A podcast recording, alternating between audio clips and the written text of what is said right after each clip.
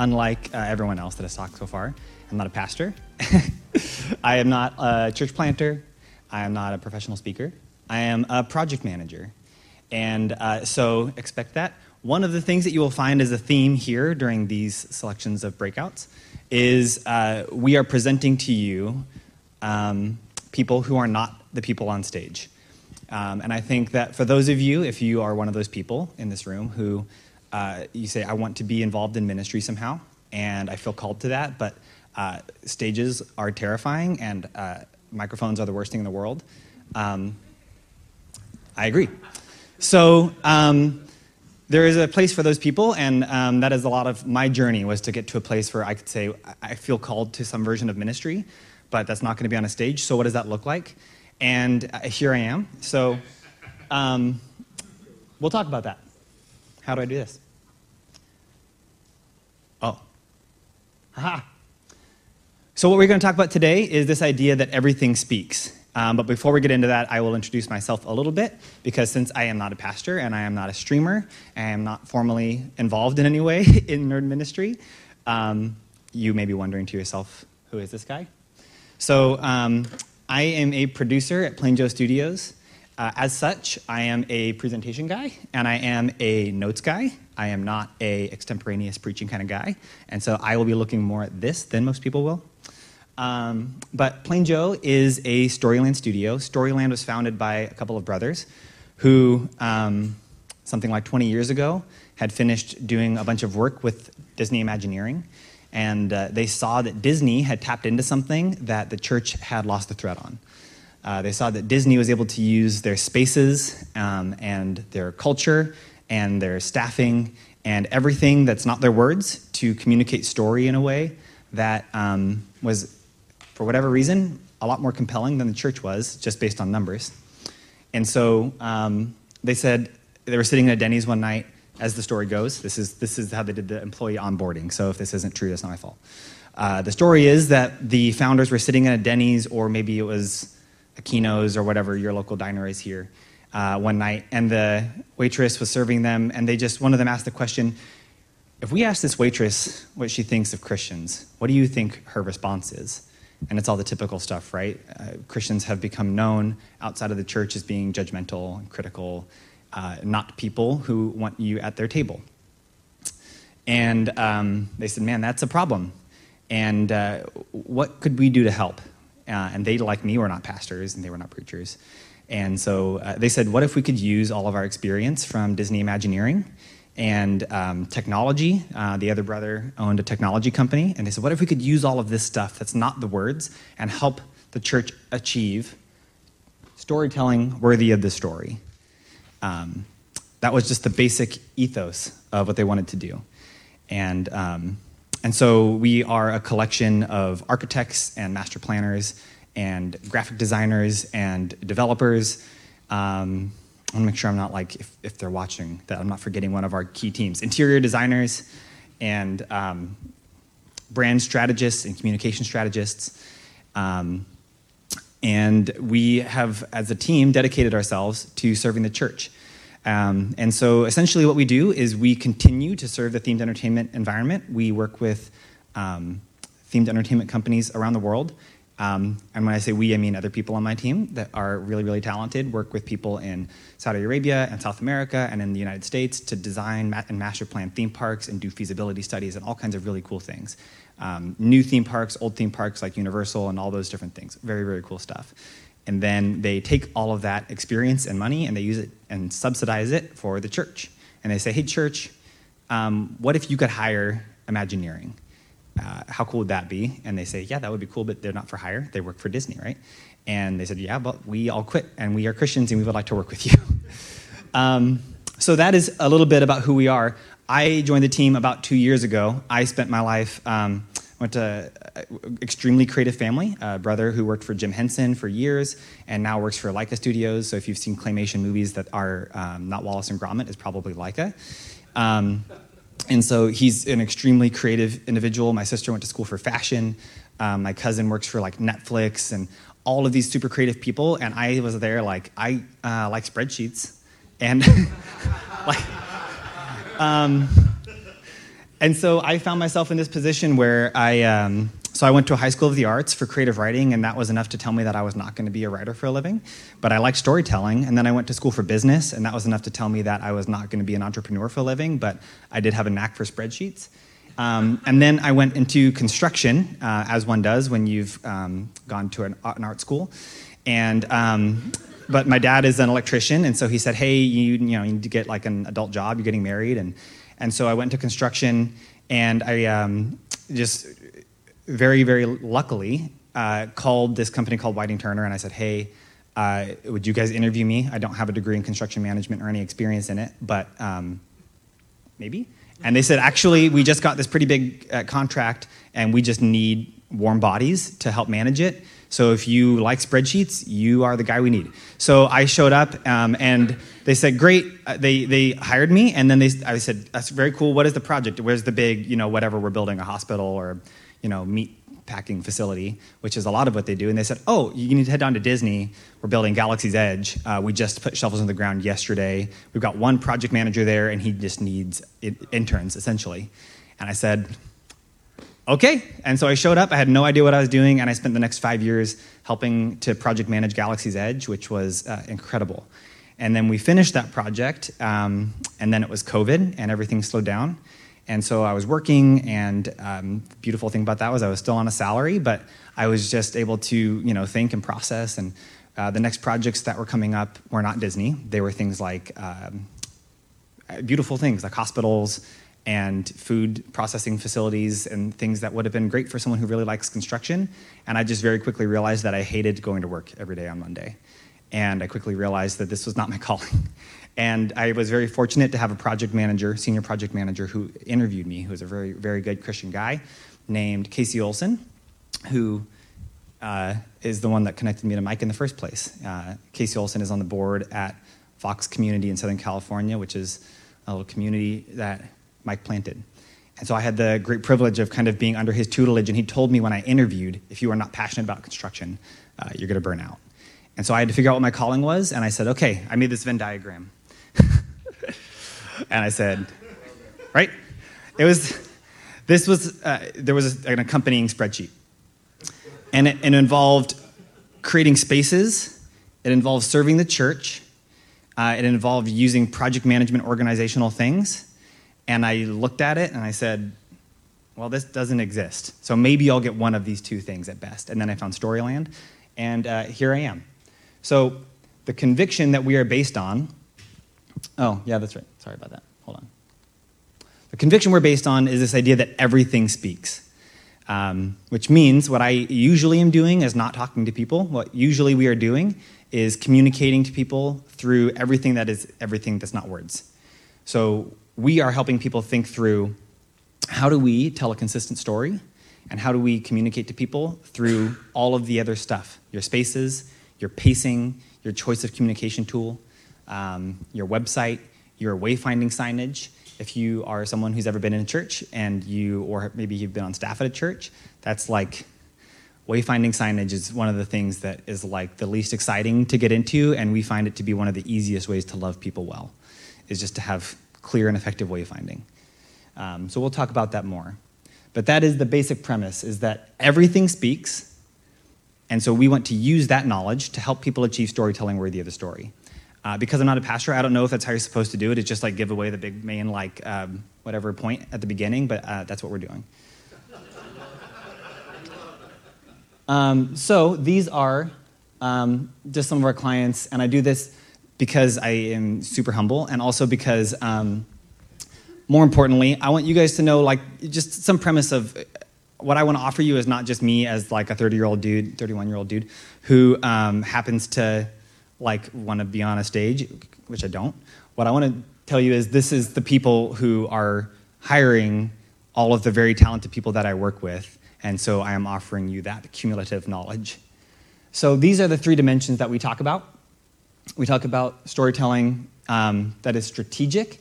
This is the experience that people will have when they are with you. So this is your culture, this is your brand, this is your visual language, the things that you do show, the things that you don't show. For a streamer, this might be, um, yeah, things like your logo and your brand colors and your font and all of those things that matter in significant ways. They are telling a story before you ever get a chance to open your mouth. We talk about spatial storytelling, which is like architecture, it's theming, it's everything that's behind you in your camera frame when you're streaming.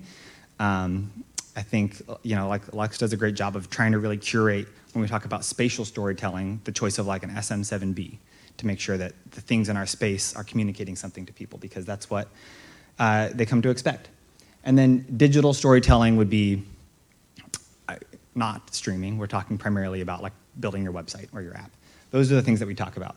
Um, so, with that said, I want to get into this example. Before I do, I want to take a moment and just say, um, for everyone that's here, thank you for being here. Um, I realize that uh, you somehow found out about this nerd summit in a town about an hour and a half outside of Austin, which is not the most convenient place to have gone to in the world unless you are one of the like three people that live locally. Um, and this is the first of its kind. And so you had no precedent for what this was going to be. And uh, outside of those that we uh, paid to be here as actors, uh, the rest of you chose to take time away from your families and your normal lives and your jobs to come to this first time event and listen to people talk about how to minister to nerds and love and serve their nerdy neighbors. And I just think that is really, really cool. We don't take that lightly. Um, and so that is why I want to take a moment to tell you, like, we really, really value your time. Um, and we want to make sure that everything we're offering you is really valuable. And, and we thank you for, for taking that opportunity. So, this is an example of everything speaks. I will walk you guys through what I mean. Your phone. If someone takes out a light phone, do you guys know what a light phone is? Where's Greg? Yes. Greg is my cousin. That's not true. But we might as well be. We're spiritual cousins. This is a light phone. Uh, it has no social media on it. And if you are aware of what a light phone is, the whole idea is that it can return your attention budget back to you. So you're in a conversation with someone and they have get a text, and so they check their light phone. However, they do that. No texts. But you notice that they have a light phone. The, what does that tell you about that person? And we're all going to be good Christians, and so we don't judge people and we don't notice that kind of stuff. That is how our brains work. We are wired to work that way. We work in community. I'm just going to keep this, by the way, Greg. Thank you. That is how our brains work. We are made to immediately do extremely fast thinking. That is how we like uh, understand emotions in people's faces. So, someone takes out a light phone, you're immediately thinking things like this is someone who's very intentional about their social media usage and their use of technology. Uh, this is just someone who's intentional in general. They've chosen to do this. They've chosen to make a financial sacrifice and a practical sacrifice to have a light phone. They're just probably a better person than me, right?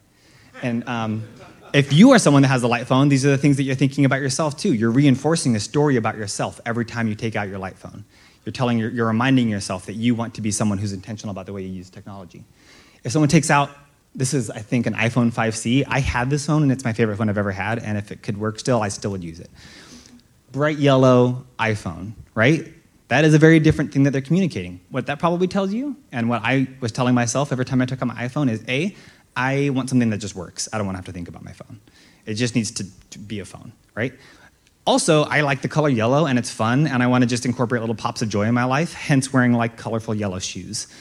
Um, someone that has the old school Nokia, like my wife's dad worked in construction and literally would use this as a hammer. Like, and some people still have them, and that tells you something about that person immediately, right? Or someone has an Android. If you had asked me maybe two years ago, maybe even one year ago, uh, what do you think about someone that has an Android? I'd say, like, you're the problem in the world.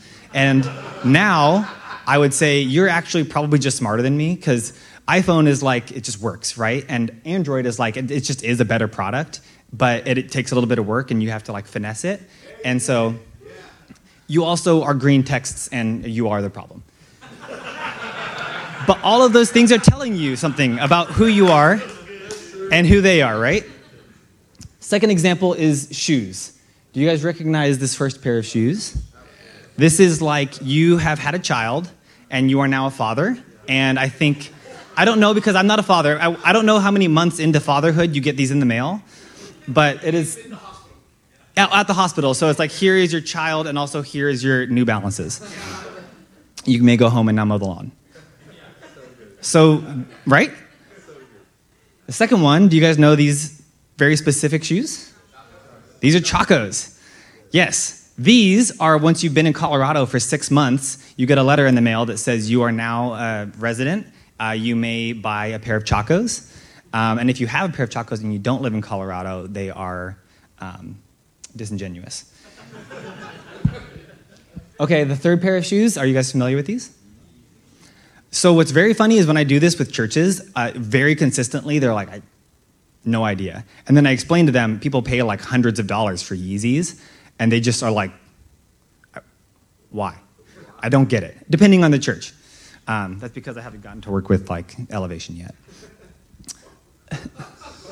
that's not a jab. These are awesome shoes. You can, for what it's worth, if you are a pastor and you want to wear, wear like really nice shoes, I'm not gonna like knock you for that. You use your money how you want to spend your money. Yeah, exactly. But that tells you if someone walks in and they're wearing Yeezys, that means that they've chosen to wear Yeezys, right? And then if someone's wearing Toms, that's another thing. They've chosen to t- partake in a transformative experience. Um, also, like the light phone user, probably they're the same person, also, probably just actually a better person than me. Um, spaces do the same thing. Now, I will tell you, I used Riot as an example before we ever had talked to Magnus. I'm not just trying to like brown nose him. He doesn't even, he's not even in here. But Riot um, is an example. If you are someone, imagine you are, um, uh, you can look at it through either lens, maybe try to think about both. Your, your child or your cousin or your close friend just got a new job and they want to show you their new job, and so you go with them. Or you are at like your first day to your new job. I really, I don't need this chair at all. Uh, and so you walk in to the riot headquarters. A, how cool, man, I mean, that would be a cool job. But also, um, I love my job. Don't if my if my coworkers are watching. But um, you walk in and you're greeted by this massive uh, bear. Anian, yes, it's a bear. And so you walk in and there's this massive beast standing there, and the office is awesome, and it's got this really cool lighting. And then there's also like lots of plant life, and there's like living walls, and everything is super clean. And this is telling you something about the kind of person that you are as someone that works there. Or you walk into your first day at Under Armour and you walk up and this facility is industrial and it's wood and there's lots of natural light. And you sit down at your desk and there's literally people running on a track above you. And this is telling you something about the kind of person you are. Or you go to IDEO, if you've never heard of them, they are the world's foremost design studio in creating anything. You come to them and you say, We want to build a spaceship that can also go underwater and then can teleport. And they say, Great, we're going to figure it out. And so that is why they are the people who literally have like swings in their offices and they're working on laptops, and all of their actual offices are just like big tables with foam and like saws and things so they can prototype stuff. And that tells you something about the kind of person that you are, that your friend is. The spaces that you are in are telling you things about who you are um, and who you are not. Uh, instead of taking my word for it, a couple of quotes that kind of summarize this well. Scott Erickson says, We are narrative making machines. Our five senses are taking in more information than we could ever possibly know or understand. Our senses gather this information and synthesize it into a simple narrative. And mostly it sounds like, Am I safe or not in this situation? Or this is who I am. This is what I'm capable of doing. This is where my life is headed. Grant Morrison, in his book Super Gods, which is a book about comic books, and it's great, he says, We live in the stories we tell ourselves. And so, what I want to spend a moment thinking about is when we talk about storytelling and we talk about the spaces that we are each creating, whether digital or physical, and people try to answer these questions about the story that they are in, how are you helping them to answer those questions with everything that's not your words? And I'm not going to try and give you specific answers to those things about how you should manage your wayfinding at your church or whether or not you should build a tabletop game library, which you should, or um, should you start streaming on Twitch? Um, probably not, it doesn't make very much money. Um, the question is, whatever you're doing, did you say amen? Someone said amen. Um, how are people answering these questions, right? And so I'm going to just read through them, try to keep them in mind, and we'll come back to these. Every person that comes in is answering these questions. Um, again, you are processing right now tons of information. You are consciously aware of a small percentage of it. Subconsciously, you are answering all of these questions all the time at every moment of your life. Am I safe here? Am I confident? Do I belong here? Am I worth being here? Am I worth loving? Am I worth your attention? Am I wanted here? There's so many iterations of these questions, right? Is this my tribe? Am I do I belong at this table? uh, I'll note that I made a horrible mistake. So I helped organize this event, and I made the very terrible mistake of putting myself on the same day as like Mike and Magnus and Bubba, which is just like, good job, me. Um, but uh, it actually worked out very well because everything that Mike talked about led into this. So also, good job, me. Um, and so everything that we talked about this morning about how are you setting tables um, and what does that tell people, excluding them from the table or not, right?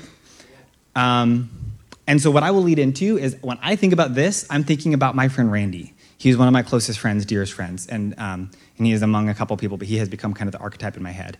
I spent five or six years doing a men's group at my old church that we called Bear Truth. This was before I adopted the Like a Bear brand for myself. Um, and uh, so we had Bear Truth because we thought that was a really clever name for a men's group. And Randy came every week. Staunch atheist, continues to be to this day. That was the only version of church he was willing to even consider because he felt welcome there. It was his group of friends. He had gone to church before, he had gone to my church, and he told he was not welcome through words and everything else. It was very clear. He was not welcome there. He wore D&D shirts to church, and people said, you can't have those kinds of things on your shirt when you're going to come here. Uh, you can't ask those kinds of questions. And so Randy became extremely disillusioned by the church, and I didn't blame him one bit. And so the reason I am here at the Nerd Culture Ministry Summit is because I need these ministries to succeed so that Randy can answer these questions in a way that is of Jesus, right? So, what I want to do is explore two key insights that we have gotten, that I have learned from nerd culture, that I now bring to every project I do with churches. Um, these are two key insights that are valuable for nerd culture and for all church culture um, that I think you can look at through this lens of everything speaks.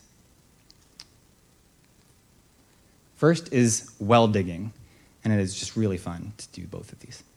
That's my fault. Um, so, when we talk about well digging, in John chapter 4, we read the story that takes place at Jacob's well. We meet a Samaritan woman. And she, uh, surprisingly enough, was not scouring the internet to find a church that she could go to. Uh, there were just, uh, even if the internet had been around, she probably wouldn't have been. She had a lot of burnt bridges and was not looking for a church. What she was looking for was some water for her children and her family. And so uh, Jesus did not expect her to come to the temple to have a conversation with him. He went to the well and he sat down with her. And I would say, and I think everyone here is here because we recognize that in our current generation, um, there are many people outside the walls of the church building who have far too many burnt bridges, culturally, spiritually, physically. Um, if you're in uh, Pittsburgh, physically, all the bridges are just everywhere. Um, and uh, that didn't stop God from meeting her where she was. And so we are just have this conviction, and I increasingly have this conviction that we are called to dig more Jacob's wells, places where the unchurched of today can enter into conversations with believers and taste living water, even when they are doing normal things like having coffee or playing World of Warcraft. Amen. We need to create spaces in our lives and in our communities where we rebuild bridges instead of building church walls that separate us from the church, that separate the church from the unchurched.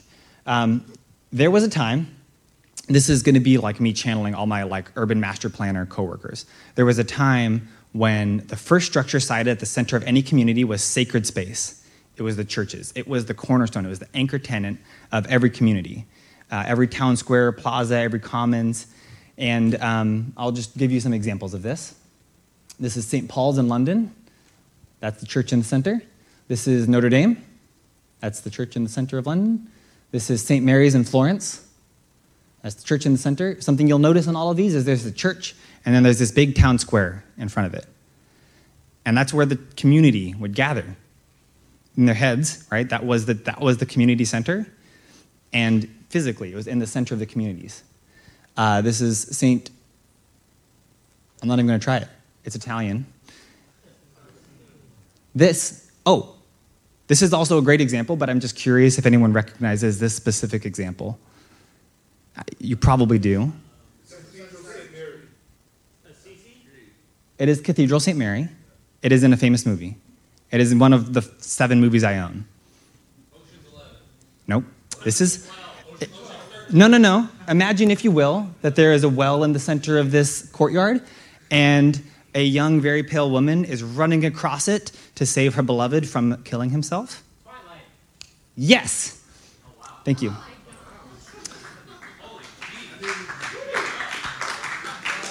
My people. Uh, Twilight is five of the seven movies I own. The other two are Prince of Egypt and um, Shrek. Um, it's just, just true. It's, actually, that's not true. It's Puss in Boots. Um, but it is a perfect example. Thank you. I have to catch up over here now. Another example, however, is this is a church that we worked with in Southern California, and they um, they live in the Inland Empire where it is, no one should live. Um, it is extremely hot, right? Amen. it is over 100 degrees like every day, and I used to commute there, and it was part of why I quit my job. And so what they said is, hey, you know what? How we could dig a well in our community is by offering a splash pad with some of our unused space. And so anyone is welcome to come to it. And so young moms with their kids can come in the middle of the summer when their air conditioning is just not enough or they can't afford to keep the air conditioning on, and they can come and use the splash pad. And all of a sudden now, there's no agenda. We're just going to hang out with you. But they have the opportunity to now be at church when they otherwise would never have stepped foot on the campus because they would really love to have a splash pad. Um, another example is this is at Willow. Um, they have this massive auditorium, and they said, Hey, we have this loft area above our auditorium and we don't really use it for anything right now. What could we, what could we do with that? and they got me as their producer. And so I said, you know what you could do with that? Other people are going to tell you something else. What you should do is buy a bunch of board games and video games and make that into the best place around for people to play D&D so that on Friday night when they want to play D&D with their buddies, instead of hanging out in the garage, they'll come here. And then they're going to be hanging out at your church playing D&D and board games and stuff. How cool would that be? No agenda, but now they're going to be there. And maybe then you have a service on Wednesday night when they're also doing D and D, and they're going to start hearing it, and they're going to be curious. And now you can start building relationships on the foundation of which you can share the gospel. If we haven't mentioned that phrase, by the way, um, it's probably something Bubba will talk about, and I'm just going to steal it before he gets the chance. Um, that is a core ethos of everything that we do here at NCMS. Is we want to set tables where we can build relationships on the foundation of which we can speak truth into one another's lives, um, including the gospel.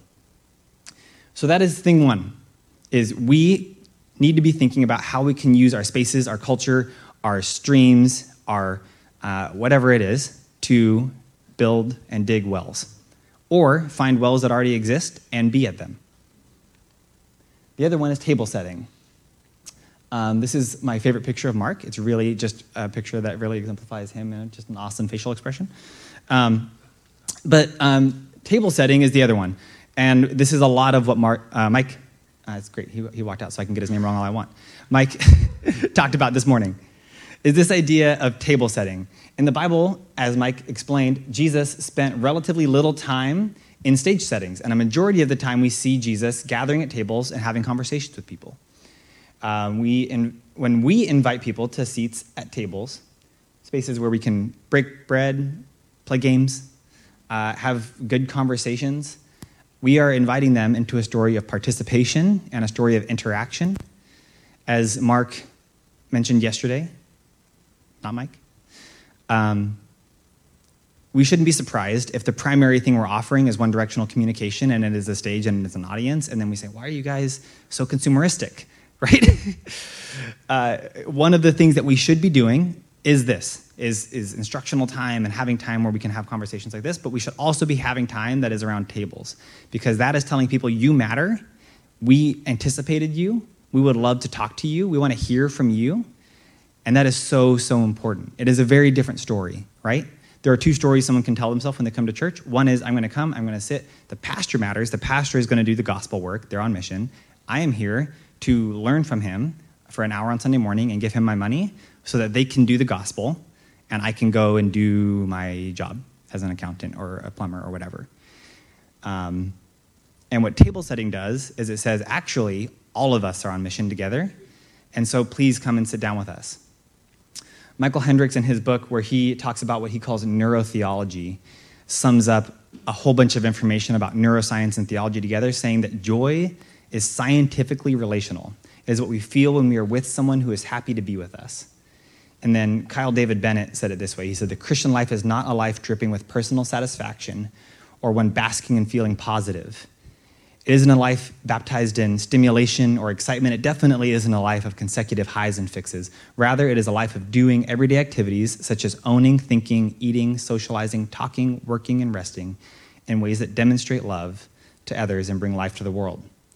So, the point here is that oftentimes addressing the felt, need, the felt needs of our neighbors doesn't involve doing something for them, some putting on a performance, having a concert, having some kind of event oftentimes what our neighbors need the most is just an unhurried ear, uh, an unanxious presence. What they need is a seat at the table. What they need is just a moment of laughter. And that will be more healing and relationship building than anything else. And I think that is more true in the nerd space than anywhere else. So many nerds have just felt like they did not have a seat at the table. That table is set for everybody else. It's set for the jocks, it's set for the, the people that are watching football, whoever's doing fantasy football right now or whatever that is, or the people that really like, I don't know, pickleball, I guess is the thing these days, right? Um, that's who the table is set for. It is, it's, it's not for me. And the, one of the fastest and easiest ways to love those people, C.S. Lewis talks about that friendship is formed at the moment when someone says, Oh, you too? And immediately you've crossed a bridge and the relationship is, is formed there. And that will happen with nerds faster than just about anybody else. This is important because if we believe that the majority of Americans are nerds, which is what the statistics say, ChatGPT confirmed, um, then one of the easiest and most powerful ways that we can love our nerdy neighbors. I, I also I increasingly question ChatGPT because now it like won't give me stats anymore, and it makes me think that maybe it was previously lying.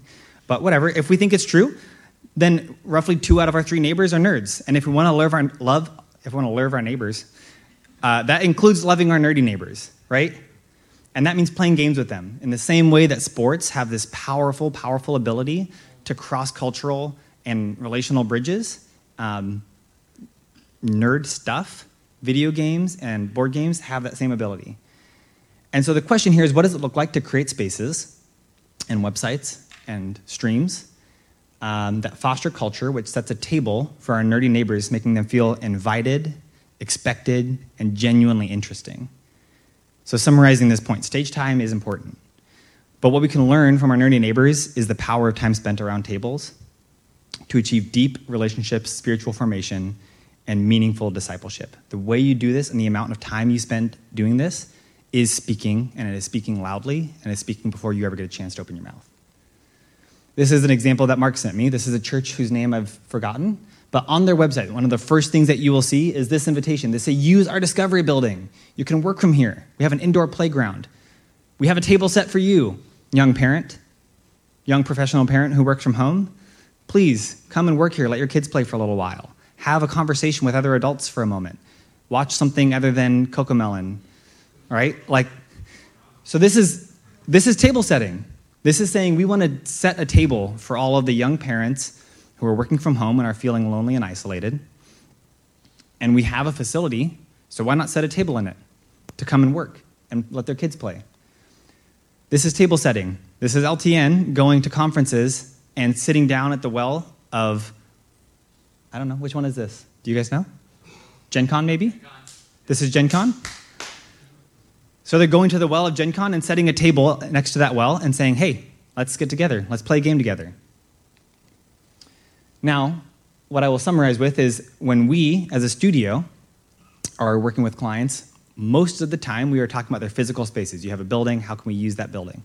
I'll be doing that with a client here in like a couple weeks. We're going to go and they say, hey, we have all these buildings, all these rooms empty. What do we do with them? And I'm going to tell them, buy a bunch of board games from Gilded Greyland with no S and put them in this room. However, um, I think that we, that's what we go to because it's in front of us um, and because what the, the Bible talks a lot about physical spaces, what the Bible doesn't talk very much about is the internet, as Mark pointed out. And that is because the internet didn't exist until, I think, 1983.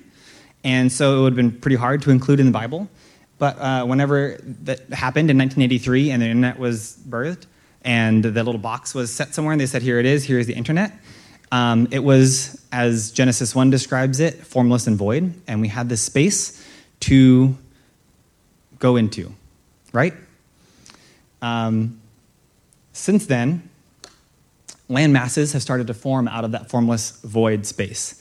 Land masses like MySpace and Xanga and LiveJournal, and more recently, uh, I guess Mixer, rest in peace, um, and uh, TikTok and Call of Duty lobbies are a landmass in the wilded waste of the internet. And uh, Azeroth and Gielinor is RuneScape, and you know, whatever. That was me, right? Yeah, it's true. That was what I was just confirming. that was me attempting to like identify if my people are here. One, one of my people is here. All of these land masses started to rise out of this wild and waste that was the internet. And uh, the ways in which people are connecting in those land masses are legion, and they are real and they matter. We've talked about this a lot. There are people that we know so many stories of the real impact of these relationships, people uh, being the best man in someone's wedding when they've never even met. Um, everything about many of the relationships that you're seeing here, where you're like, man, these people seem like they're really good friends, and I feel like maybe I'm a little bit of an outsider. Most of us are meeting for the first time here. Uh, but we've been able to connect through the internet and all of these digital landmasses and build these relationships. And so, as in our physical communities, we have the opportunity to be leaders in these digital spaces as well. And so I want to make sure that we're hearing um, this is not a digital conference. When we say Nerd Culture Ministry Conference, that is not just about digital stuff, um, it is including digital stuff. We want to challenge you to think about how can we use our physical spaces, our church building, uh, our homes, our whatever that looks like, to um, going to conferences, um, going on ministry trips, missionary trips with Love Thy Nerd. Do that. And also the digital stuff. And we're spending more time on digital because it's kind of the more uncomfortable thing for a lot of churches, and it's the one that we struggle with more. Uh, but the point here is that um, as in our physical communities, where we need to be digging wells and setting tables, we also need to be doing that in all of these new digital landmasses. Um, it is happening whether we want to be part of it or not. The wells are being dug and the tables are being set. The question is are we the ones digging and setting them? And are we going to be present at them? And so we want to come back to this. I just want to challenge us to try to think through this. As I think about Randy, every project I do when I'm working with church clients, every project I do when I'm helping to organize a conference like this, conference like this, this is the only conference I've organized, so uh, when I'm organizing this conference. Uh, when I'm thinking about the various like ways that I can be involved in ministries, when I'm trying to help out at Lux, uh, which, for what it's worth, as someone who you know uh, serves uh, at this point, I think I think I've broken probably 100 churches that I've worked with around the country. Um, if it's a, whatever, take this for whatever it's worth. But my my spiritual home is Lux, for my wife and I, um, and for for many reasons. Um, when I'm thinking about how I'm going to volunteer at Lux, when I'm thinking about how I'm going to serve uh, the churches that I work with, when I'm thinking about how I'm going to organize a conference like this, I'm thinking, how is Randy going to respond to these questions?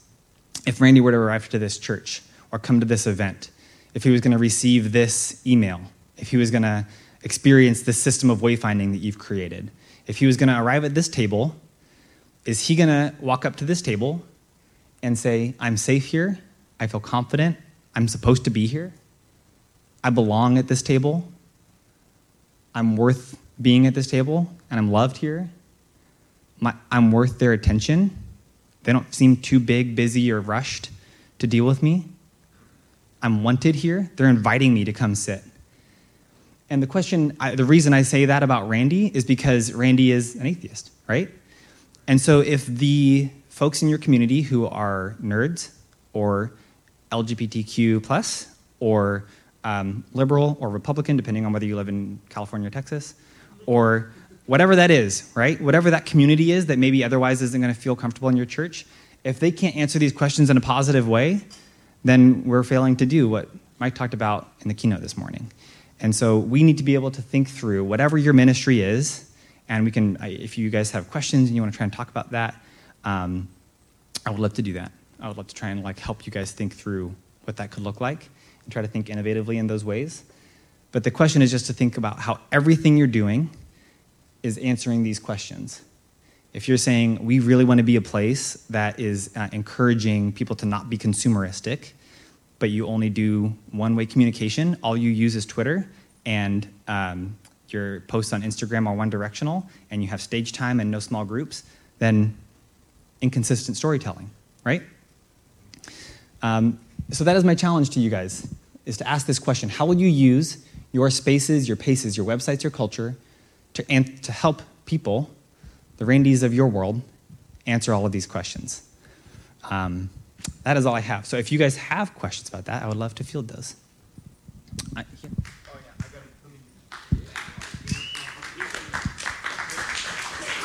Thank you. Uh, yeah. My question is pretty straightforward. One of my primary outlets as a creator is podcasting. So, how mm. would hmm. these principles apply to podcasting? Mm. So, uh, so when we work with clients, the first thing we say is, "What story are you trying to tell?" Right? And so, not every story is meant to be a, a story of like uh, we are really trying to focus on two-way communication. But if it is, if you're saying, "Hey, nerds," maybe as an example, your podcast is saying, "Hey, nerds." Um, we, we recognize that you have not historically had a seat at the table, and we want to offer you one. A, you can just be saying, hey, we see you. You might not ever get to talk to us, but there's other Christian nerds out there, and so we want to communicate that to you. But another thing you could do is like receive questions. Um, something that I love about um, our friends, we have friends at, well, Love Thy Nerd does podcast, and then also Moviga, which uh, representing them is Asia here they do all of their podcasts um, live on Twitch. And so they have time before and after where they're able to field questions and talk to people and hang out and have two way communication, which is a really cool way to say, hey, this isn't just about me. I am the one on the podcast, but let's have conversations and discussions. And that can be a really cool way, I think, to help make a podcast into a table if you wanted to do that. As an example. Other questions? Um, oh, thank you. Thanks. Uh, so the a lot of times in theme parks and places like that, mm-hmm. uh, one of the things that makes a big difference in the lives of the guests is the actual interaction with the park park employees.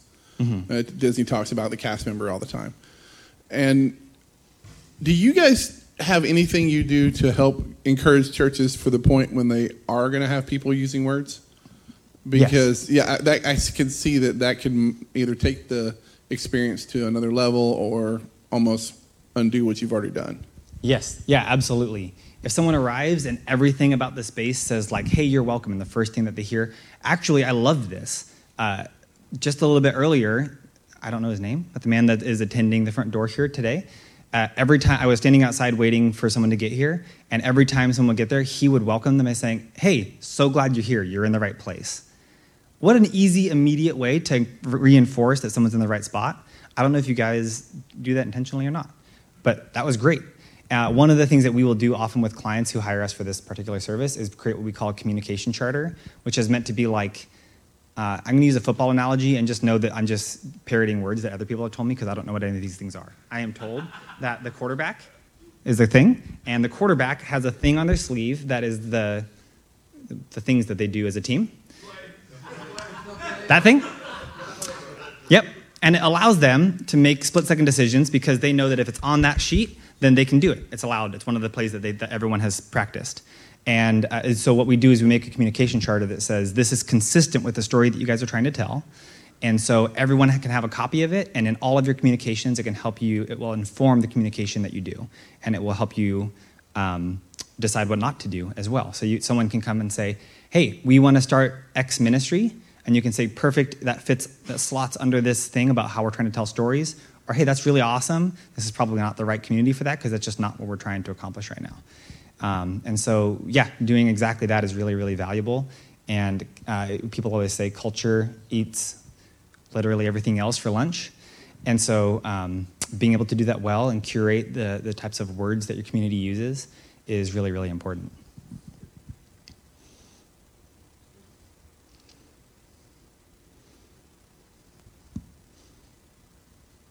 Could you run faster, Mark? So, as we are talking about digging wells and setting tables, um, specifically using a space for like a board game room or tabletop RPG, such as D&D.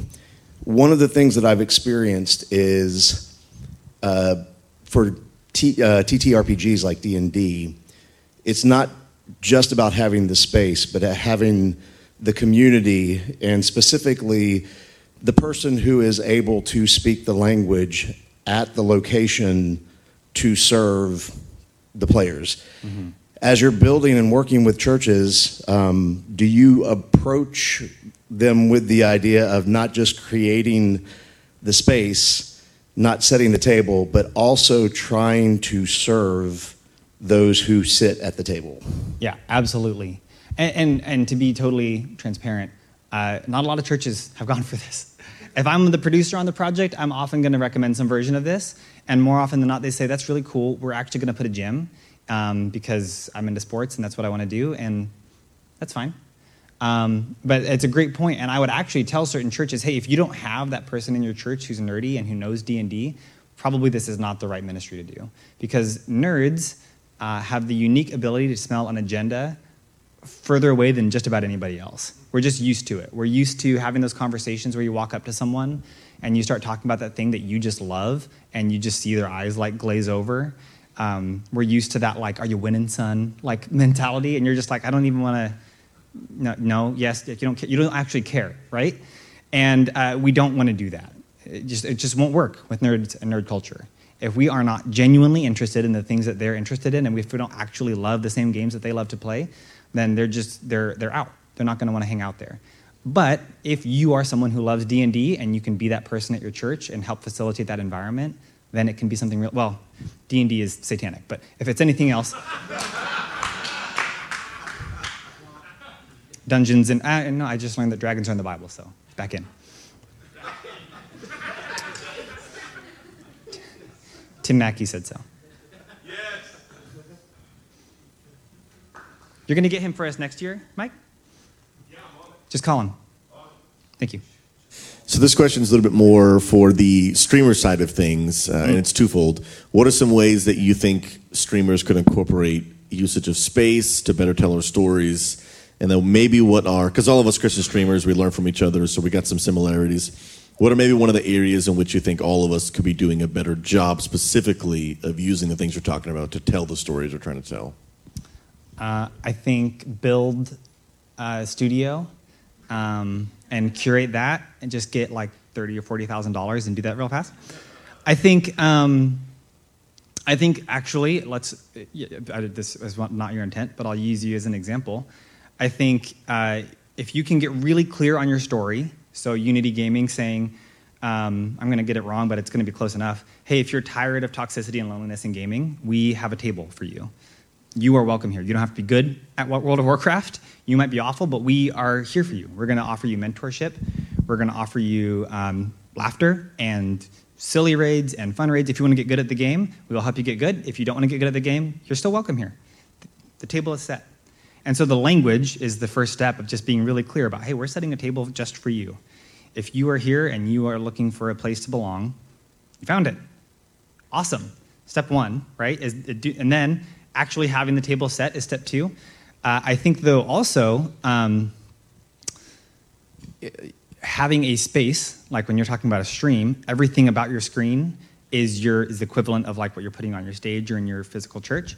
And so just being really intentional about all of that as well is super important. And so the things you put on screen or don't put on screen, how busy it is, how much stuff is going on at a given moment, um, being intentional about do I want a chat that is really, really busy? And so um, people can kind of feel lost in that, but it's, that's what I'm going for. Am I looking for a chat that's a little bit slower and trying to intentionally curate that? Am I putting things behind me that are like of World of Warcraft? World of Warcraft? Um, and so people know that I like actually know what I'm talking about, and I've got my like YouTube award somewhere over here, so people right not to flex, but because that you know. Or am I going to intentionally try and create a space that's a little bit? Sometimes like we'll have people over to our house, and we intentionally try to leave a few things kind of messy, because what we don't want to do is have someone come in and be like, I don't. I don't want to touch anything. I don't want to mess anything up, right? And so you make your stream intentionally that way. So it's just thinking about who your audience is and then curating everything on screen and on your camera um, and you know adjusting your camera that eighth of a degree to make sure that you're including this thing and not that thing um, is all just yeah really really important I don't know. I'm not a streamer, so I actually don't know.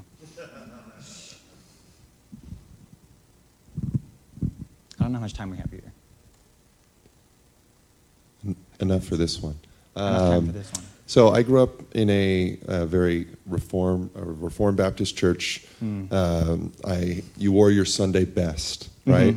So I had a pair of brown corduroy pants um, that were really nasty, not like your jacket, but uh, mine were just, but they were nice, right? They were my nice pants. So anyway, um, I grew up with that, and part of me when you say, "Hey, your friend came in wearing the D and D shirt," I'm like, "Yes, accept him in," but it like the child in me or just that training is like, but reverence is supposed to be important when you approach worship, worshiping God. So, how would you respond to that? And is that in any of your design? Like when you're designing a space, is it, hey, this is still a place to worship God? Yeah. Um, I, I think first and foremost, uh, if someone is like part of your community and your community is is a t- community like that, um, at some point, yeah, encourage people to say, like, hey, this is not you know how we operate. But if someone new is coming in and they feel estranged or pushed out, that's that's an issue, right? And so there is the issue of like first time person versus how long they've been there. But I had that issue. I went to we have a, a client. Um, uh, college church in Wheaton. Awesome church, really good client. We love working with them. I had never been there before, and I showed up, and everyone had blazers and slacks, and I showed up as Mr. Creative Guy in my jeans and t-shirt. I didn't have this jacket at the time. I just had like an old hoodie, and I had only ever been to non-denominational churches, and um, so I just had no experience with this, and I was out of place, right? um, but that wasn't who they were. What they were trying to reach and what we were helping them accomplish was creating a space where young families in their area who felt this obligation to present a certain way at church could be real and can have uh, conversations with other adults. There were a lot of people in their community. It's a very wealthy area. And a lot of people in their community were work from home young adults, young parents who um, had messiness going on at home and no one to talk to about it because they were at home all day by themselves. And then when they came to church, they felt this obligation to put on a mask. And so what they wanted to do is create a space where people could have childcare and they could have coffee and they could have an adult conversation. They could just be honest about who they are. If they had said we're going to try and serve all the people in our community playing D and D, they would have really missed the mark because that's just not a thing in that area. It's probably some. They have a college nearby, but there's also a different church that all the college kids are going to, and they probably should be the ones doing the D and D ministry. So um, I think that's a big part of it. Is when when when uh, we as a studio come in and we are working with a client, we are not the guy from Elf. Um, if you guys have seen that movie, it's probably the third best Christmas movie. Um, yeah, are you going to fight with me about that? Muppet Christmas Carol. Thank you. And then I'm not sure. And then Elf. Um, probably Klaus. Yeah. Um, so in Elf, right, they hire the guy and he comes in and he's like, I've got this little notebook and I've got three amazing ideas right here. You guys can buy one of them from me and then we will implement and like write the story. Uh, that is not what we do. What we are doing is coming in and saying, what story is already being told here in your community? How can we take that, frack for raw story, distill it, and then help you guys communicate that story in uh, this everything speaks mindset? And so I think the simple answer is just that it's very dependent on the community. And some communities um, trying to cultivate a, a, a, really strong nerd ministry would probably just not make sense. Um, but I also do think that like every church should have a way that they can welcome the person who didn't know what to expect and didn't know that they were supposed to wear certain clothes and still be able to feel welcome and like they have a seat at the table. So um, I serve in kind of a kind of a bizarre context in a That's kind of middle middle of nowhere uh, little town called Clifton, uh, a little bit northwest of Waco, um, and uh, we're we're a church that, for the most part, a lot of our members like we're open and affirming, um, but it's in a very hardcore. Uh, in, an area in which all the churches uh, they are very much so not welcoming or affirming of LGBTQI plus community, and so how I was just wanting to see how do you see churches um, opening the doors, setting the table for that um, community, r- regardless of what side of that they Yeah. they fall on. Yeah, I think that that is kind of the beauty of this and the love thy nerd approach to uh, evangelism is this relational approach. The first thing that you know about me, if you are an LGBTQ person, is shouldn't be my stance on LGBTQ. Um, our first experience should be just building relationship and being able to love you and get to know you as a human and bond over shared experiences. So the beautiful thing about Love Thy Nerd is being able to go to these places and set tables and just hang out with people and just, you know, you're a human and that matters, and so I'm going to care about you. And I'm just going to hang out with you. And once you've built a relationship, then we can, on the foundation of that relationship, speak truth into one another's lives and we can share the gospel. And so if you are someone who has the conviction that that means that that person should deal with that and try to work through that and that's part of going to be part of their discipleship process and sanctification process great now you have a relationship with that person and you can talk about that but I know uh, when we talk about like who is your one, the person that you're trying to reach, my one is uh, this young girl who was, um, when my wife and I were youth leaders, she was in the youth group, and then she went away to college. And um, as she was in college, she said, Hey, I'm non binary. And everyone from her church that was part of her community immediately said, we're, Then we're done with you. We don't want to have a relationship anymore. And so the people who still wanted to hang out and treat her like a human were um, all of the people that were at college who also were non-binary and had also wanted nothing to do with the church. And that is now that is now kai's community. Fortunately kai started streaming. And so now i have this opportunity to say hey I, i'm on twitch all day. Let's hang out. I would love to just get to know you. I want to support your channel. I'm going to subscribe. I'm going to hang out with you um, you live in colorado sweet let's get together let's have dinner and then maybe in, in the future there'll be a point where we can talk about like hey how's your relationship with jesus that was probably really hard right? Let's talk about that. And maybe there will come a point where I'm going to talk to them about their identity and should I be calling them them or she or whatever, right? But that's like, that's going to be a long time from now. I have to build a relationship with them first, and on the foundation of that, I can share the gospel. I don't know. Hopefully that answers that question. a little bit.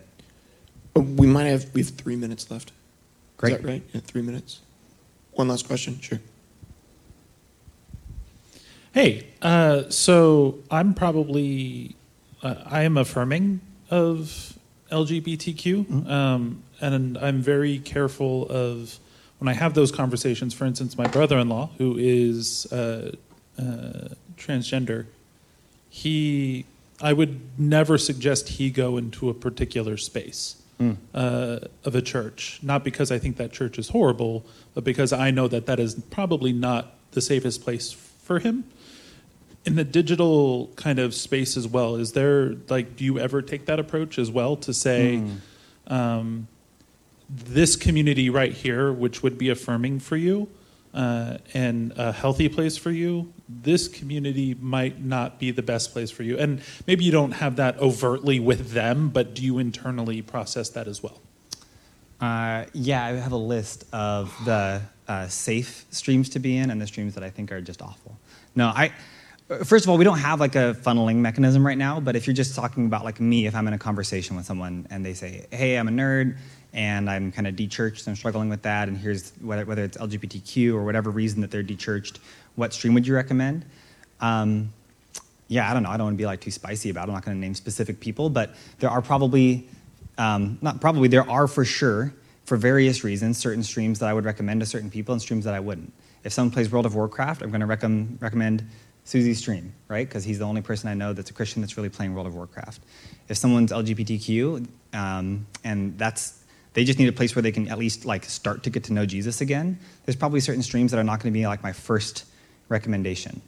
Um, I would say that everyone that we have here, uh, I would argue, is someone who is, I think, uh, someone who gets this relational approach to evangelism and um, there is an, a, a, streamer involved here that I wouldn't feel comfortable saying, hey, you should go and check their stream out.